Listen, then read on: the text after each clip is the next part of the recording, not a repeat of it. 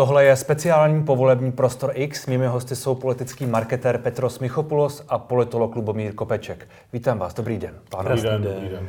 Abychom si tak nějak zrekapitulovali, co se dělo posledních 24 hodin, Andrej Babiš nevyhrál volby, ale získal nejvíc mandátů. Volby na hlasy vyhrála koalice Spolu, která teď uzavřela memorandum s tou druhou eh, koalicí Pirátů a starostů.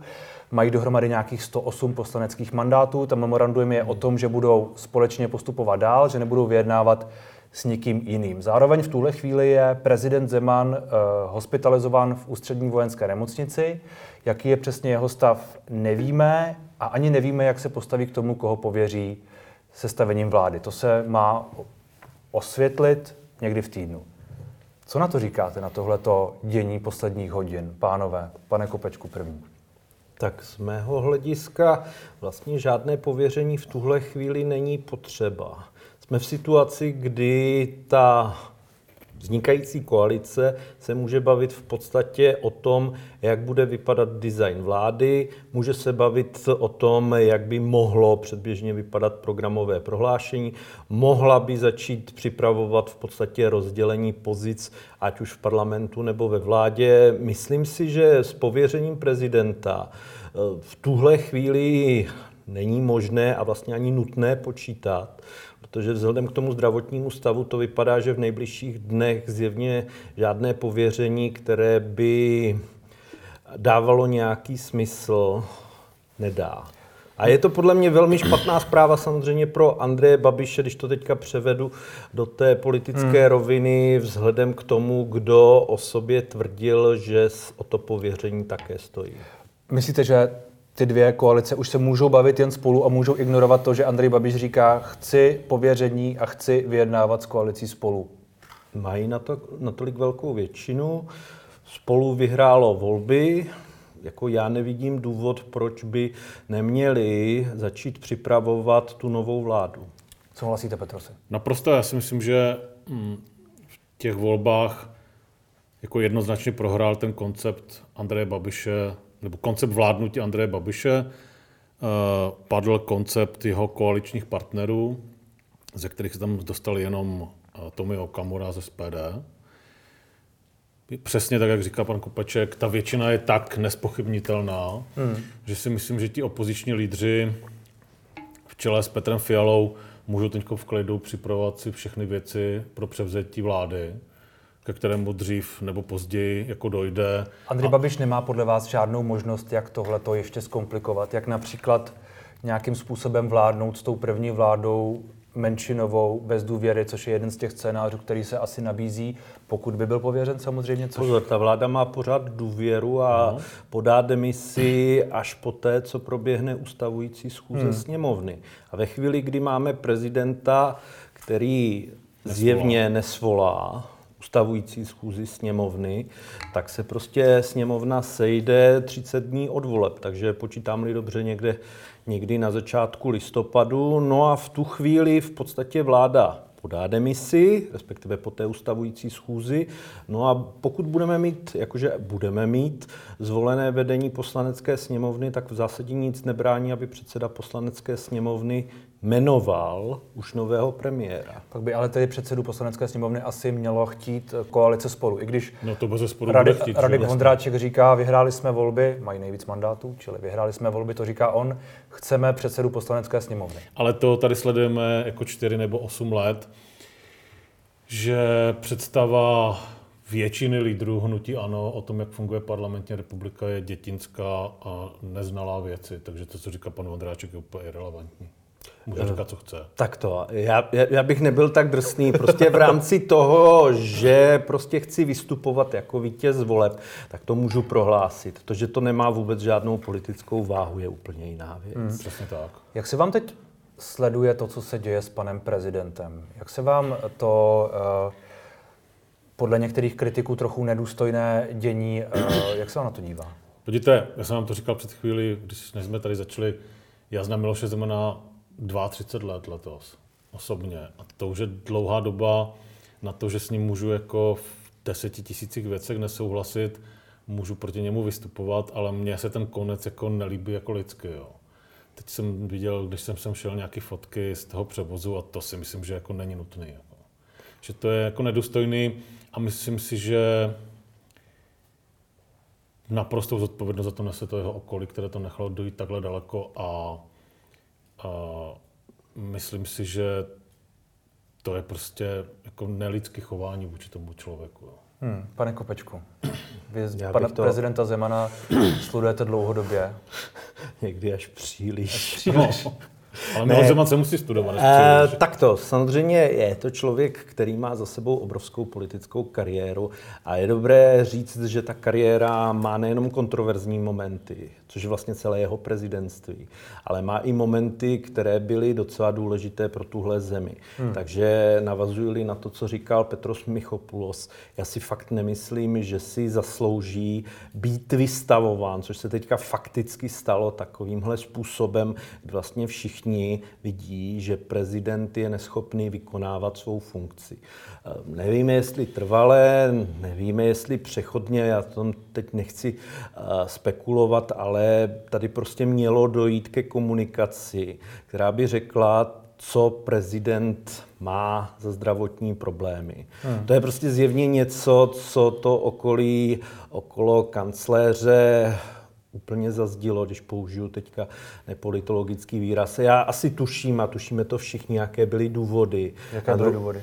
No podle mě tam je jednoznačná snaha, nebo byla, aby prezident sehrál určitou roli v rámci povolebního vyjednávání a samozřejmě i snaha ho udržet za každou cenu jako osobu, která vlastně je stále schopna vykonávat svou funkci. A povedlo se tohle? No, zjevně ne. no, přesně tak, jo. A já, ještě když navážu to, co jsem říkal, dokud ten člověk je v plné, v plné aktivní politické službě a je v, v nějaké jako fyzické a psychické kondici, tak pojďme s ním vést hmm. nějaký politický souboj, nebo ho kritizujeme, nebo něco. Ale on už jako několik týdnů za mě ve stavu, ve kterém já bych třeba nechtěl, aby jako končil život mých rodičů nebo prarodičů. Hmm. Já vždycky si to takhle představuju a, a jako lidsky mě to jako vadí. Jo. A co se týče, co se týká Eh, to, co říkal pan Kopeček, tak já, anebo vy, to si já s tím naprosto souhlasím. A oni už byly takový signály před těma volbama. Jo. Když si vzpomenete, že Havlíček, minister, někdy minulý týden nebo před minulý týden dokonce veřejně řekl, když se optali na dostavbu Dukovan, tak on už řekl, že si dokáže představit, že ten tender rozjede a nějakým způsobem aktivuje i, v, i povolební vláda v demisi. Hmm. Takže tam určitě nějaké jako takovýhle dohody Kar- Karel Havlíček i nepoliticky byly. Jo. Karel Havlíček mimochodem dneska eh, řekl v jednom eh, rozhovoru, myslím, že to bylo na rozhlasu, na, na Českém rozhlasu Plus, tak jako mimo děk, že vlastně si s prezidentem volal minulý týden, nebo v tom, v tom, v tom minulém týdnu, což eh, Nevím, jak, jak moc. Měl jsem pocit, že to není úplně obvyklé. Mo- mohli si nepochybně volat o, o tomto tématu nebo úplně o něčem jiném. Mohla to být normální diskuze vicepremiéra s prezidentem. A já samozřejmě, ale já teda jako výro, většinu výroku Havlíčka beru trošku s rezervou, ale možná mohli si klidně volat, ale zajímalo mě teda, proč si volá prezident republiky v takovémhle období, jako zrovna s ministrem průmyslu, no, ono jako se to, napadá mě teda velmi málo věcí. Ono se, to času, ono se to časově trochu schází s tím, o čem se bavíme, no, s, těmi, s, těmi, s těmi dukovany, ale samozřejmě uh, žádné, žádné důkazy pro tohle, pro tohle nejsou. Ona tady je taková jako hranice, kdy to zveřejňování těch informací o panu prezidentovi už je, už je prostě za hranou. Kdy ty, kdy ty fotky, vy jste to zmínil, že jste ty fotky viděl, vy jste měl to štěstí, že jste ty fotky neviděl. Já to prostě nechci videa, vidět. Jako, prostě která jsou prostě nevím, já jsem zaznamenal docela zajímavou diskuzi eh, o nějaké novinářské etice, o tom, jestli vlastně my máme v tuhle chvíli právo jako vědět, co se s panem prezidentem děje, prostřednictvím těch fotek, když se to nedozvíme z úst eh, kancléře, potažmo mluvčího vla, eh, pana prezidenta. To už je trošku jiná debata. Jako jedna debata má být, že tady Hrad měl s předstihem prostě informovat prezidentovi je to a to a má to takový a takový výhled. A druhá věc, do které se teďka trošku nešťastně zabředáváme, co to vlastně potom znamená, nejenom z hlediska té novinářské etiky, ale vlastně z toho, co to vlastně znamená pro Česko jako takové, protože ono je to opravdu ve velmi nešťastný moment, hmm. kdy se můžeme dostat do situace, že tu budeme bez prezidenta, který, nebo minimálně bez prezidenta, který je schopen vykonávat svou funkci. A samozřejmě jako všechno pojede nějakým způsobem dál ale je to opravdu v tomhle směru něco, čemu se zjevně mohlo dát předejít. To, že by byl prezident zbaven způsobilosti vykonávat funkci, není věc, která by musela být trvalá. To mohla být klidně nějaká přechodná záležitost. Prostě by se některé věci trochu dřív vyjasnily. Hmm. Přesně tak, přesně tak. A já bych na tu situaci za sebe bych na tu situaci kladl podobný nárok, jak my starší si asi pamatujeme, když měl podobný problémy Václav Havel, a ti ještě starší teda si pamatuju i Ludvíka Svobodu, já ne. Ale od dobu Ludvíka Svobody tam přesně tenhle paragraf je, že jo, protože potřebovali tu situaci řešit, ale jak okolí prezidenta, tak ty média, kdyby na tuhle situaci aplikovali parametry, které byly na situaci, kdy byl nemocný Václav Havel, tak za mě to by to bylo v zásadě jako v pořádku. Jo. Kdyby, kdyby nepřekročili tu hranici, která samozřejmě ve své době taky vzbuzovala hmm. emoce, že to je jako moc a že ty noviny to předhání a tak, ale tohle pro mě podle mě ještě bylo akceptovatelný. A kdyby se okolí současného prezidenta chovalo aspoň tak, jak se chovalo okolí uh, Václava Havla, tak si myslím, že bychom tím relativně prošli jako hladce hmm. a nikdo by z toho nebyl jako frustrovaný. Tohle okolí prezidenta se chová jako celou dobu v obou dvou těch mandátech jako nestandardně a, a poslední rok se, se, ta, se to chování prostě úplně radikalizuje a už to, už to, podle, ne, už to nesnese žádný kritéria, jako které by te v tom státě měly jako fungovat. Hmm. Jo. Nicméně vy dva jste se před chvílí asi shodli, jestli jsem to správně pochopil, že to, co teď nastane, musí vést výhledově k tomu, že tu prostě bude vládnout koalice spolu a e, v nějaké formě tedy Pirstanu nebo starostů, nebo o tom se ještě budeme hmm. bavit, že Andrej Babiš nemá žádnou možnost, jak, jak, toho, jak tomu zabránit. Já ji nevidím. Já ji nevidím. nevidím. Upřímně, e, Andrej Babiš se dostal podle mě do situace, kdy vlastně spolehal na to, že ho prezident Zeman podpoří, podobně jako v roce 2017 a 2018, kdy vlastně Zeman držel půl roku jeho vládu bez důvěry hmm. parlamentu. On a to bylo v podstatě něco, co bylo jako samozřejmě svévolné, samozřejmě to bylo podle mě zahranou ústavy, hmm. ale prostě politicky to prošlo. Hmm. Eh, v tuhle chvíli jsme prostě v situaci, kdy zjevně podobný scénář je úplně mimo jakoukoliv debatu. No a politicky to prošlo, ale protože nebyla jiná většina, která Samozřejmě. by se tomu postavila, že jo, v, v, v, v dolní komoře. Ale já si myslím, že tam není, jako já si myslím, že všechny ty diskuze, včetně té tiskovky toho, toho Babiše včera, hmm. úplně podle mě zmatené. Myslíte povolební tiskovou jo, konferenci jo, jo. pana Babiše, kde uh, promluvil mimo jiné o tom, tedy, že chce vyjednávat se spolu a uh, mluvil o tom, že ten výsledek je vlastně velké překvapení, pozitivní. Přesně tak, a že on jediné, co může dělat, je premiér. Jo. Ano. Tak to jsou takový jako... Ale to on říká, to on říká opakovaně, že nechce do opozice, jo, dobře, že do opozice ale jako musí si uvědomit, že jako nežijeme jako v Moskvě a on není Vladimir Putin. Jako. Prostě jako to, že on chce dělat premiéra, jako o tom rozhodují volby hmm. a většina v parlamentu, no ve sněmovně, že jo. Hmm. Jako to je, že on má chuť něco dělat. Jako stranu ambice, ambice lídra asi musí být vládnout. Ale musí být realistické. Ano, pane Kopečku. 308 podle mě je to úplně irrelevantní, to, co tam včera říkal. Úplně upřímně mě to vůbec nepřekvapilo. Jako prostě, to je jiná věc, to je, to je jiná věc. Když se dívám na to, jakým způsobem Andrej Babiš funguje od momentu, co vstoupil do politiky, tak je to vlastně podobně. A ten eh, včerejší projev, který byl opravdu strašně zvláštní, z toho vůbec nijak nevybočuje. To je opravdu uh, já, já, já. Když řeknu teďka tři základní slova, která se tady dají použít. No a vlastně ta celá věc stojí na tom, že na Andreji Babišovi stojí ano a padá s ním.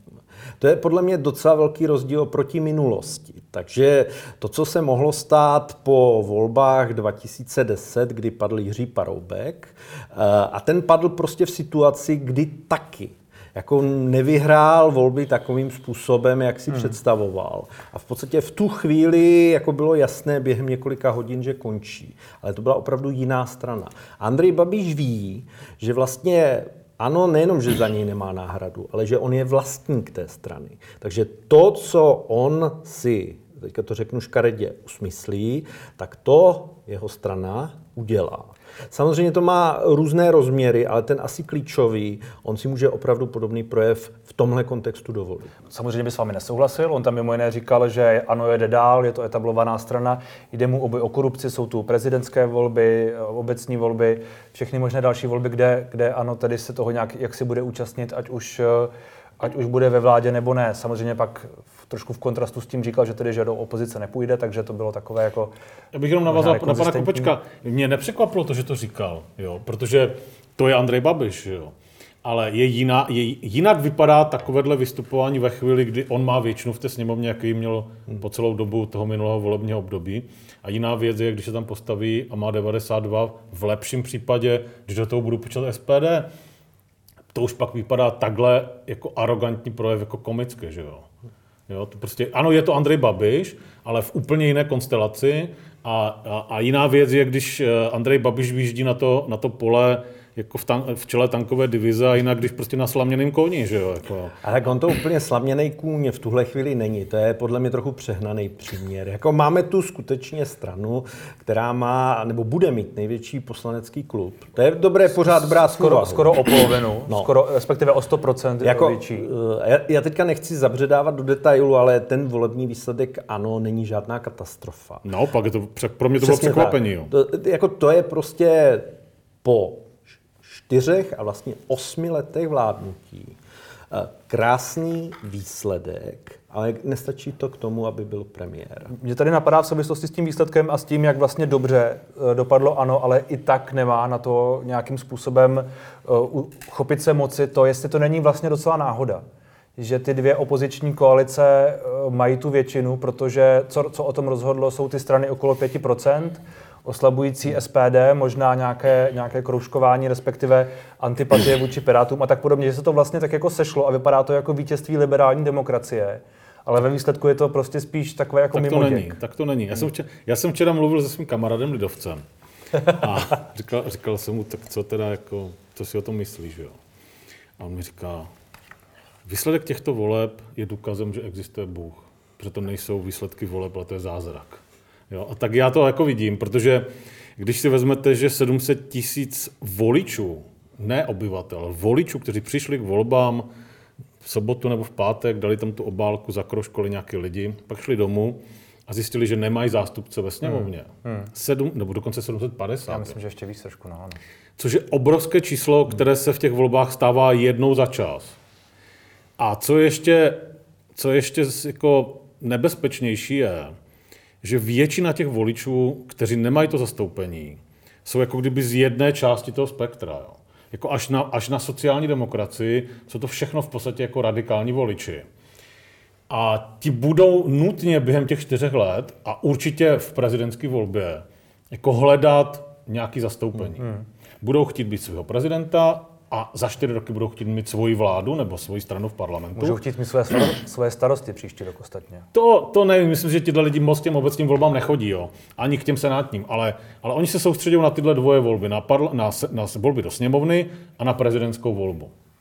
A z vystoupení ze včerejšího, hned po volebního vystoupení Tomia Okamury, které jsem já viděl na několika, na několik kroků, že pokaždé říkal v podstatě to samý v různých médiích, tak mu to došlo jako okamžitě a začal vlastně svolávat ty voliče pod svá křídla hmm. Eh, pod tím heslem. Hmm. Uh, ukázalo se, že spousta, spousta vlasteneckých voličů jako kdyby naletělo těm heretickým stranám, místo aby věřila, věřili těm ortodox, té ortodoxní vlastenecké strany, což je SPD, tak on určitě se vydá tou cestou, že bude chtít tyhle voliče nějakým způsobem dostat pod svá křídla. To jsou voliči volného, Určitě jsou to voli, velká část voličů trikolory, určitě voliči přísahy, podle mě velká část voličů komunistické strany a menší část voličů socdem. A nějací voliči ano, nepochybně. Určitě, a to si myslím, ale budou dělat všichni. Všechny ty strany, které jsou, jsou dneska mimo parlament a jsou jako kdyby tradiční nebo jako zavedenější,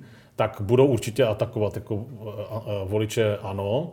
No a pak samozřejmě se za prvé se ta část bude ještě víc radikalizovat, protože co jim nabídne Tomi Okamura, aby je přesvědčil, že je dost divoký na to, aby ho volili voliči volného bloku nebo trikolory, hmm. tak bude jako zesilovat tu argumentaci tímhle směrem, aby ty voliči dostali na svoji stranu. A, a to si myslím, že bude dělat kontinuálně celé tyhle, tyhle čtyři roky, protože on tam vidí, on tam vidí jako velký potenciál, to je jedna věc. Druhá věc, to na to jsou ty voliči, kteří propadli, pak je takový ten mýtus, že, nema, nemaj, že to je první sněmovna, které, ve které nemají zastoupení lavicoví jako voliči, což si myslím, že je nesmysl, protože, protože uh, uh, levicovou stranou dneska fakticky je ano, ano, ano, ano, ano, ano, je možná de facto elektorátem levicovou stranou, ale jde spíš hmm. o to, jestli bude dál prosazovat levicový program. Ale i programově je to levicová strana dneska. Je, jako, když se podíváte... tu roli, ale tu roli bude hrát z opozice a nebude jí hrát, to, o to je to a nebude jí hrát tím, že možná bude zvyšovat důchody no, a nevím co, ale no, bude muset... Ale bude, bude, bude z těch levicových pozic hmm. kritizovat pravicovou vládu a pak tam máte tu jako radikálně pro, proletářskou stranu SPD, která sice o sobě říká, že je pravicová, ale hmm. není pravicová jako ani programem, ani chováním, ani obsazením jako lídrů, hmm. jo. Hmm. Takže, nebo poslaneckého klubu. Takže eh, tam máme jako jednu radikálně levicovou nebo prole, stranu, která zastupuje proletariát dělnický a takovou tu jako středovou levicovou stranu, do které to dostal, kterou do, do které do, do, té, do jejíž pozice dostal Andrej Babiš ano. A teď se ukáže, jak se bude chovat ta vláda, podle se toho se bude chovat opozice. Hmm. Že? Já jenom stručně.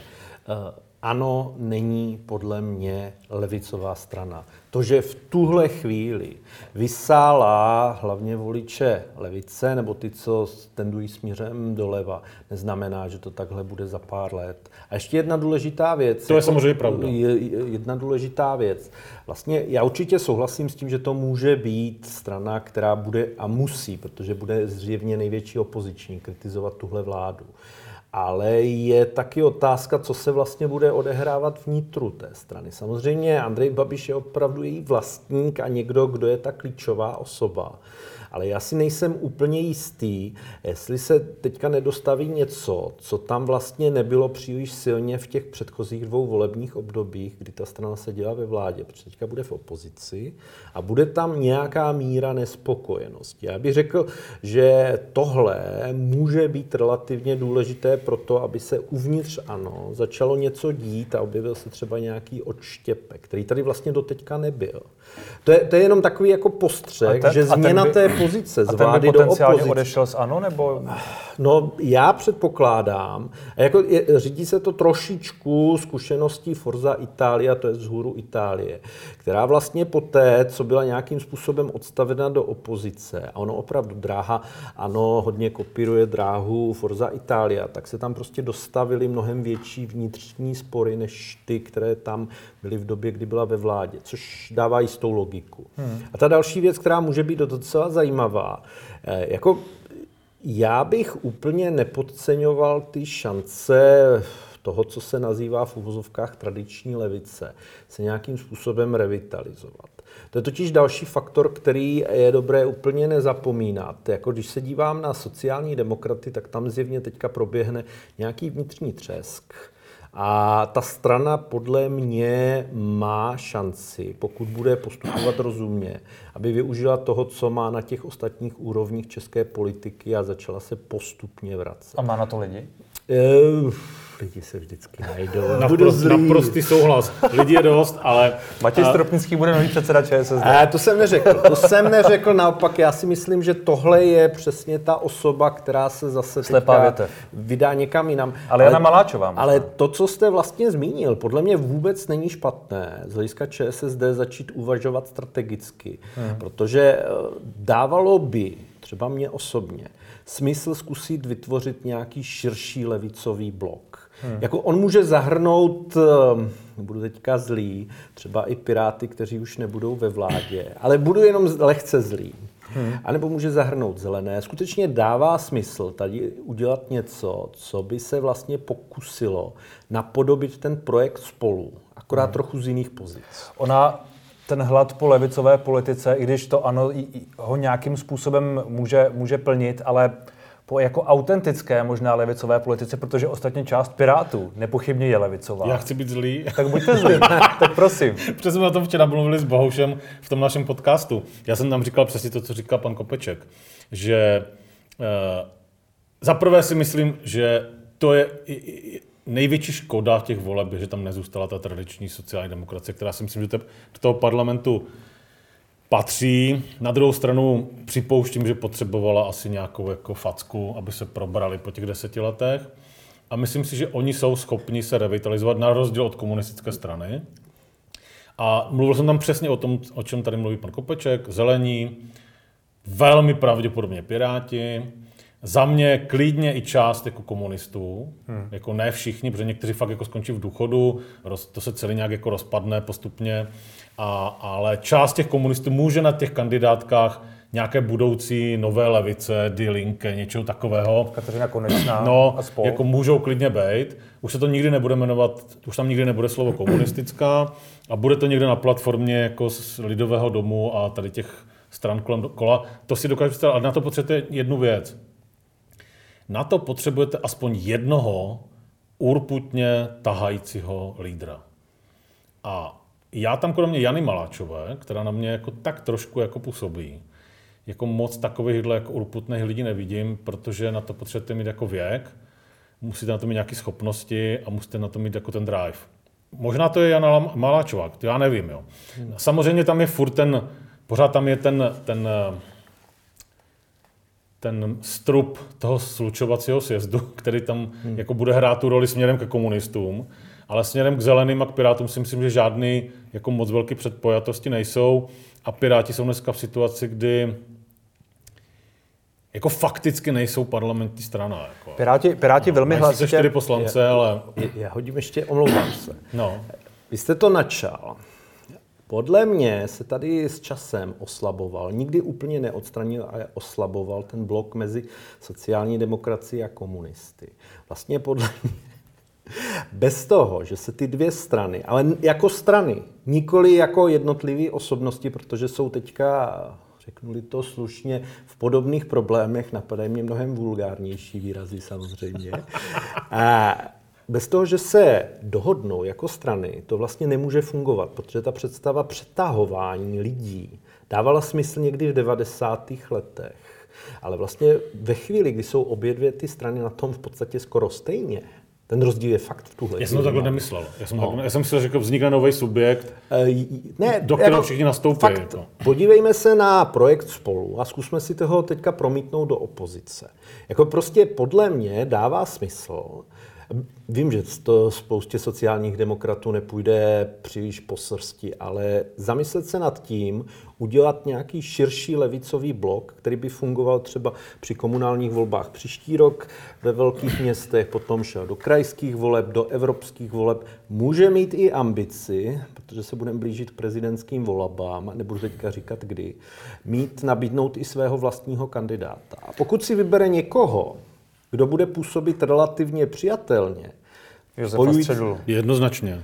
Jako podle mě to klidně může být někdo, kdo je zjevně levicový, což Středula splňuje. Je to odborář, je to v podstatě esence levicovosti. Takže klidně. Otázka je, když tam bude Středula, tak bude dost komplikovaný tam začlenovat ty zelené proudy na té levé straně. Ať už stranu zelených nebo Piráty. Jo. Hmm. To bude trošku problematické, ale ano, na středu jsem zapomněl, přitom o něm mluvím už dlouho že on měl být už dávno předsedou SOCDEM, hmm, ale, ale on nechce. Střed, on nechce, on nechce. protože já chci, chce být prezidentem.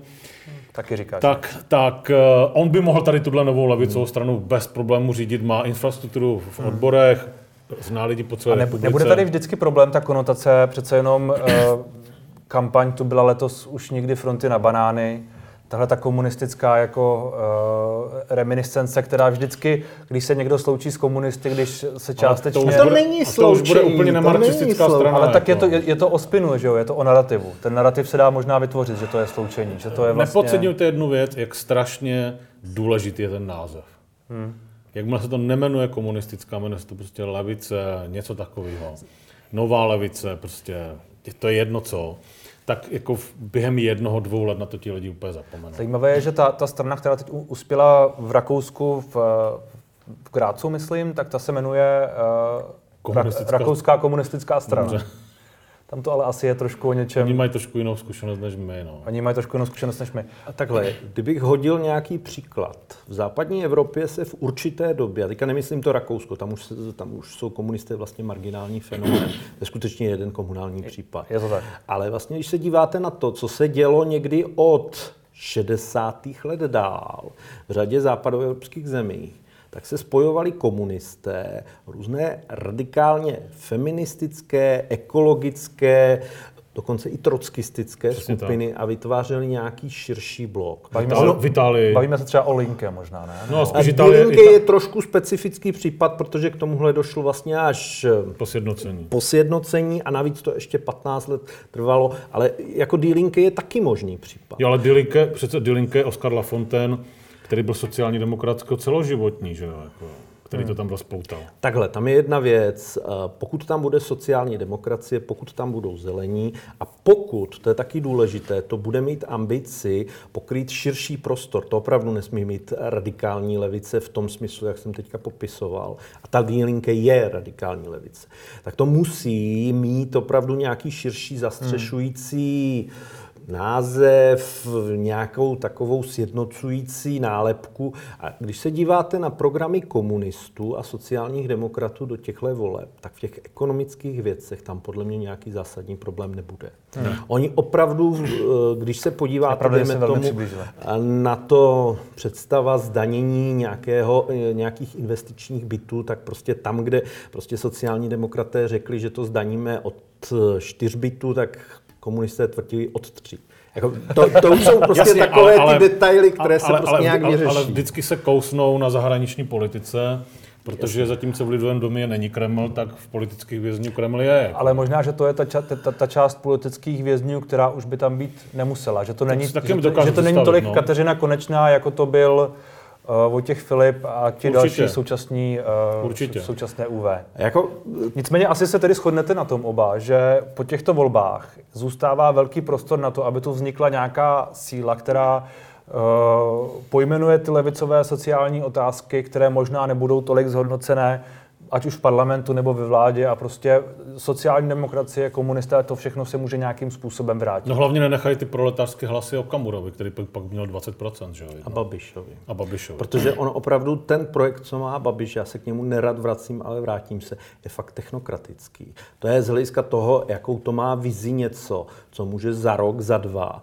udělat podle situace obrat o 180 hmm. stupňů a obrátit se to zase na úplně jiné voliče. Podle situace. Ke- Catch-all party ostatně... To není žádná catch-all to tak, no, party. tak. Je- jako catch-all party je něco, co by mělo opravdu poklí, pokrýt víc voličských skupin. Hmm. To je první věc. Pak jsou tam takové věci jako minimální význam členů, a, nebo malý význam členů a větší význam vedení, což by samozřejmě splnilo, ale to klíčové je vlastně opravdu fungování té strany a to je postavená kolem lídra. Hmm. To není o tom, že tady máme catch-all v tom západoevropském slova smyslu. My vlastně žádnou catch-all v tuhle chvíli podle mě v Česku ani nemáme. A že to opravdu je něco, co stojí na biznisu a biznisovým zázemí svého lídra. Hmm.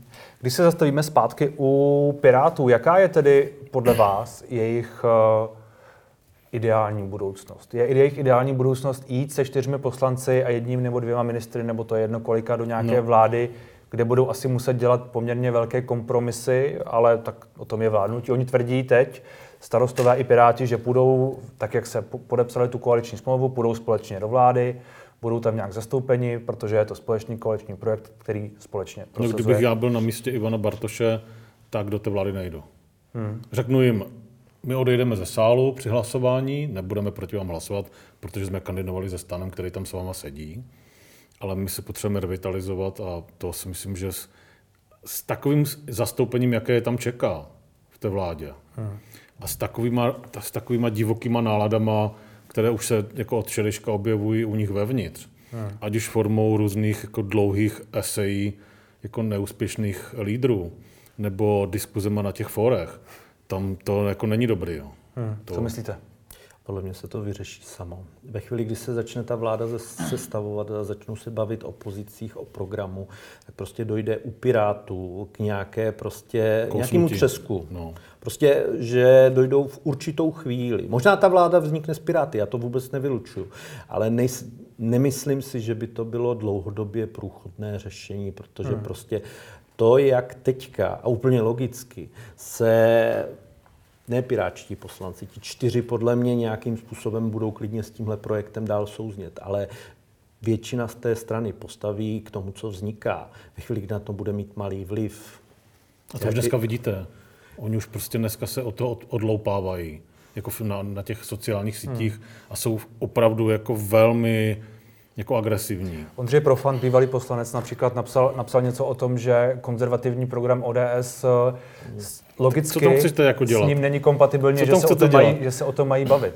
To, to je jedna věc. A druhá věc, uh, úplně jiná situace by byla, kdyby potřebovali k té většině aspoň jedno, jeden pirátský hlas. Hmm. Ve chvíli, kdy nepotřebují ani jeden ten pirátský hlas. 104 poslanců to má bez... Uh... Tak jak, jaká bude vůle a ochota dělat kompromisy zrovna s Pirátama. Jedna, jedna otázka je, a byla by úplně jiná, kdyby ho potřebovali. Jedna že? otázka je, jestli Piráti sami můžou sestavit poslanecký klub, protože mají sice čtyři poslance, což je dost, ale nekandidovali, samostatně. podle nového ale nekandidovali samostatně. Jako úplně upřímně já si dovedu představit i nějakou přechodnou eh, situaci. Teďka jsou v klubu starostů, tak tam prostě zůstanou.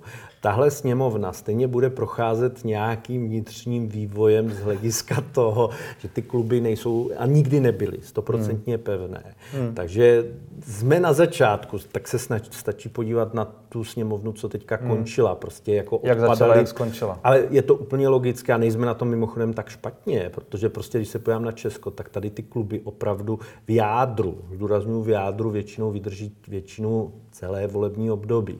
Když se podívám na některé jiné země, Polsko, Slovensko, což jsou země, které vlastně z hlediska původu eh, v rámci východního bloku jsou na tom dost podobně, eh, tak vlastně z hlediska té stability, homogenosti, trvalosti těch poslaneckých klubů jsou na tom výrazně hůř. Takže my jsme vlastně ještě v relativně dobré hmm. situaci, hmm. když to dám do tohohle rámce. Já bych se třeba typnul, ačkoliv to dneska tak nevypadá, že nejvíc těch odpadlíků bude z hnutí ano.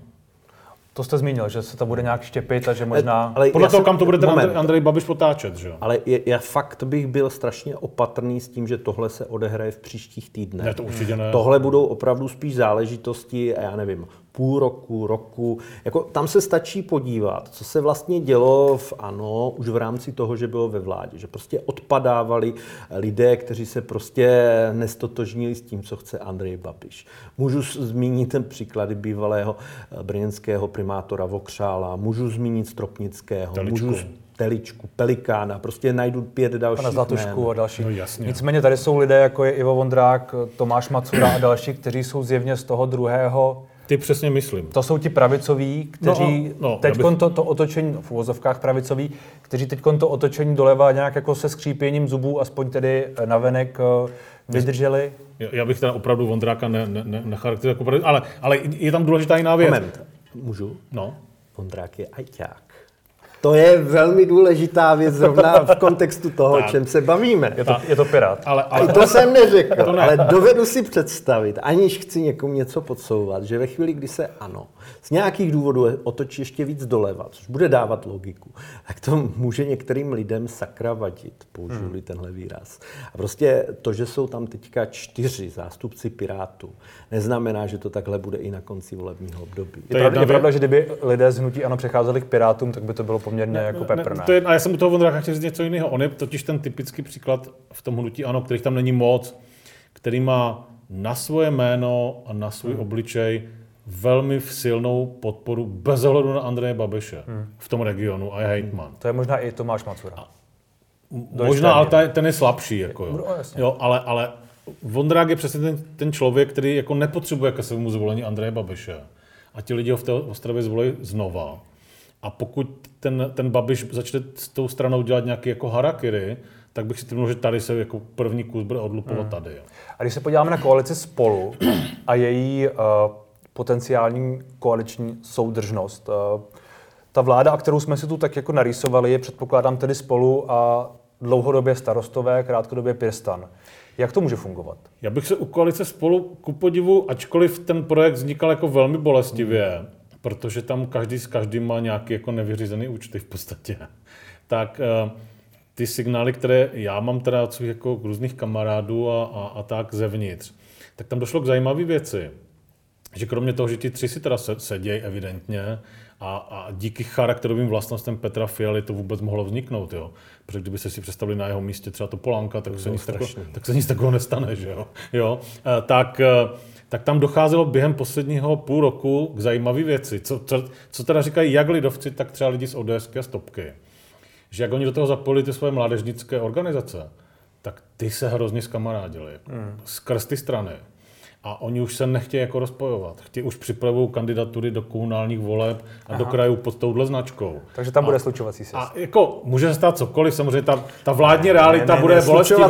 To ne, to ne, to určitě nebude. ne, to nebude. To, to nebude. si myslím, že by neprošlo. To ono určitě tomu, ne. Ono tomu možná... Ale volební značka, jako volební jako vehikl, Trvalá volební aliance. Trvalá volební aliance, je, ta, CDU, CSU. Je tam, je tam ostatně hodně peněz nainvestováno, které... Uh... A ti lidi, ti lidi se strašně moc jako sociálně propojili během té kampaně. Hmm což samozřejmě vládní konflikty můžou všechno rozbít, ale něco jako CDU, CDU CSU. Ono tomu možná pomohlo i to, že vlastně ve výsledku těch voleb není tam jasně nejsilnější jedna strana, že i, že i ta ODS má jenom těch 30 něco, komunisté, eh, křesťanští demokraté mají 23, jestli se hmm. nepletu, takže vlastně tam nikdo nemůže nikoho úplně no, válcovat. No nesmí se stát jedna věc, nesmí lidi v ODS uvěřit, že těch 28% je jejich, hmm. což, ne, což není. Jo.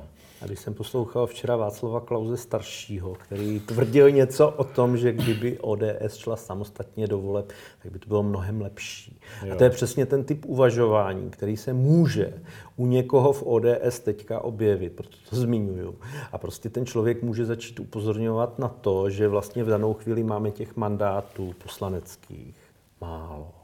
Což jako v kontextu toho, kolik získali lidovci, to je 23 a ODS, myslím 34, jestli se teďka nepletu, tak jako opravdu může působit, že část těch mandátů mohla být naše, což je virtuální a naprosto, naprosto. nerealistická představa. Ale právě tohle, a to, tím jenom bych byl opatrný z hlediska toho, jestli ta aliance opravdu bude fungovat dlouhodobě, protože podle mě tady může být nejenom ten problém vládní spolupráce, ale i problém toho, že minimálně v ODS, ale myslím si, že i klidně u lidovců, může být silný pocit, že na někoho doplácíme. Hmm. Případně, že jsme podcenění v rámci toho. To je mimochodem strašně důležité potom z hlediska toho lídra té koalice, to je Petra Fialy, aby tohle nějakým způsobem dokázal tlumit a vlastně ta komunikační role tady podle mě v tomhle volebním období u premiéra a šéfa té uh, koalice spolu bude strašně důležitá. Ale lidovci Topka uh, mají dvakrát víc poslanců, než měli v minulém volebním Jasně. období. Což je trochu ale dané i tím, uh, oni by měli stejně víc, protože se změnil ten zákon. Jo, ale, ale mají dvakrát víc a to si myslím, že neby nedal ani jedna ta strana. Ale já jsem přesvědčen o jedné věci. Samozřejmě Václav Klaus tohle může říkat, ale já jsem, Václav Klaus pro mě už není v politické realitě jako úplně pevně.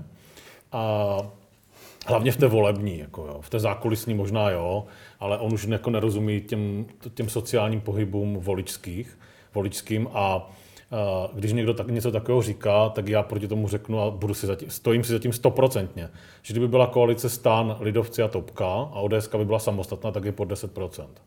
Takže hmm. žádný, žádný jako virtuální sen pana Klauze o tom, že ODS samostatně by na tom byla lépe, jako neexistuje a nikdy existovat nebude.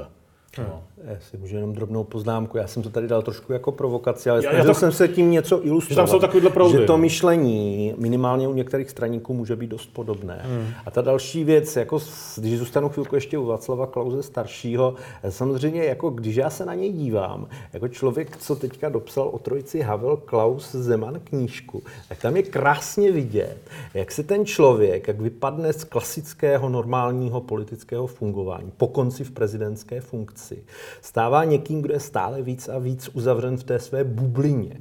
Osobní, to je v rámci vile, institutu Václava Klauze, a samozřejmě i v rámci té názorové, protože on se neustále radikalizuje a vlastně dneska už je těžko srozumitelný pro kohokoliv. Eh, tím se chci dostat k jedné věci. Ono vlastně ale podobně funguje spousta straníků. To je, že když se pohybujete ve svém prostředí, který je celkem uzavřený a který je v jistém směru trochu sektářský, tak se radikalizujete. Vás, tak vás to k podobné mentalitě klidně může vést. Vy jste několikrát napsal na Twitter, už se vyjádřil k volbám Jan Zahradil. Ale já vám k tomuhle, co říkáte, což přesně potvrdím historkou, která se stala mě a Bohoušovi a Pečinkovi před měsícem necelým. My jsme měli eh, vystoupení toho našeho podcastu eh, Keci a politika, Keci a politika v takovém eh, pražském klubu, kde se právě scházejí tady ti, tak, tak ta stará klauzovská ODSácká parta, nebo ne parta, garnitura, jo. to znamená jeho vrstevníci nebo lehce mladší. Spousta z nich tu ODS tady zakládala jako a celý život ji volí a ten Klaus tam vystupuje každou chvíli. A oni v určitém okamžiku, když tam byla nějaká neformální debata, už jako po skončení, tak oni naprosto vážně uh, začali říkat, že radši budou volit SPD, protože jim to doporučil Klaus, protože nesnesou na kandidáce lidi jako je Kolář nebo Pekarová. Jo. A já jim říkám, takže vy budete prostě volit jako zjevný jako neonacisty jako a různý takovýhle jako extrémisty, protože vám to řekl profesor Klaus a nebudete volit jako lidi na vaši kandidáce, kteří jsou jako čistokrevnými demokraty. Jako, tak to už jste úplně mimo, te, mimo to politické hřiště. Jako. To je prostě, vy už nemáte té společnosti co dát, protože tohle je diskuze, kterou já nedokážu vést. Jenom, že my jenom, něk, jenom protože Václav Klaus se zamiloval do Tomio Kamory, nebo si myslí, že by ten vehikl jeho mohl nějak zneužít, tak vám bude říkat, že, tohle, že, že SPD je demokratická strana a vy tomu budete věřit po 30 letech, jako, tak to je úplně zbytečná diskuze. Hmm. Jako. Ano, takovýhle proudy tam jsou. Poslední otázka, pánové. Kdy budeme mít podle vás, podle vašeho typu vládu s důvěrou? Já myslím, že mnohem dřív, než si všichni myslíme. Jako je pravda, že ta poslední situace kolem prezidenta to spíš zjednodušuje, než komplikuje, hmm. podle mě. To je, že by to samozřejmě po nějakém období, kdy se tady prostě bude vyjednávat, že se nám potom sejde sněmovna, ustaví svoje orgány, mohlo by to být fakt rychleji, než se původně hmm. čekalo. No. Tak uvidíme. Děkuji moc za rozhovor. Děkuji, nashledanou. Krásný den.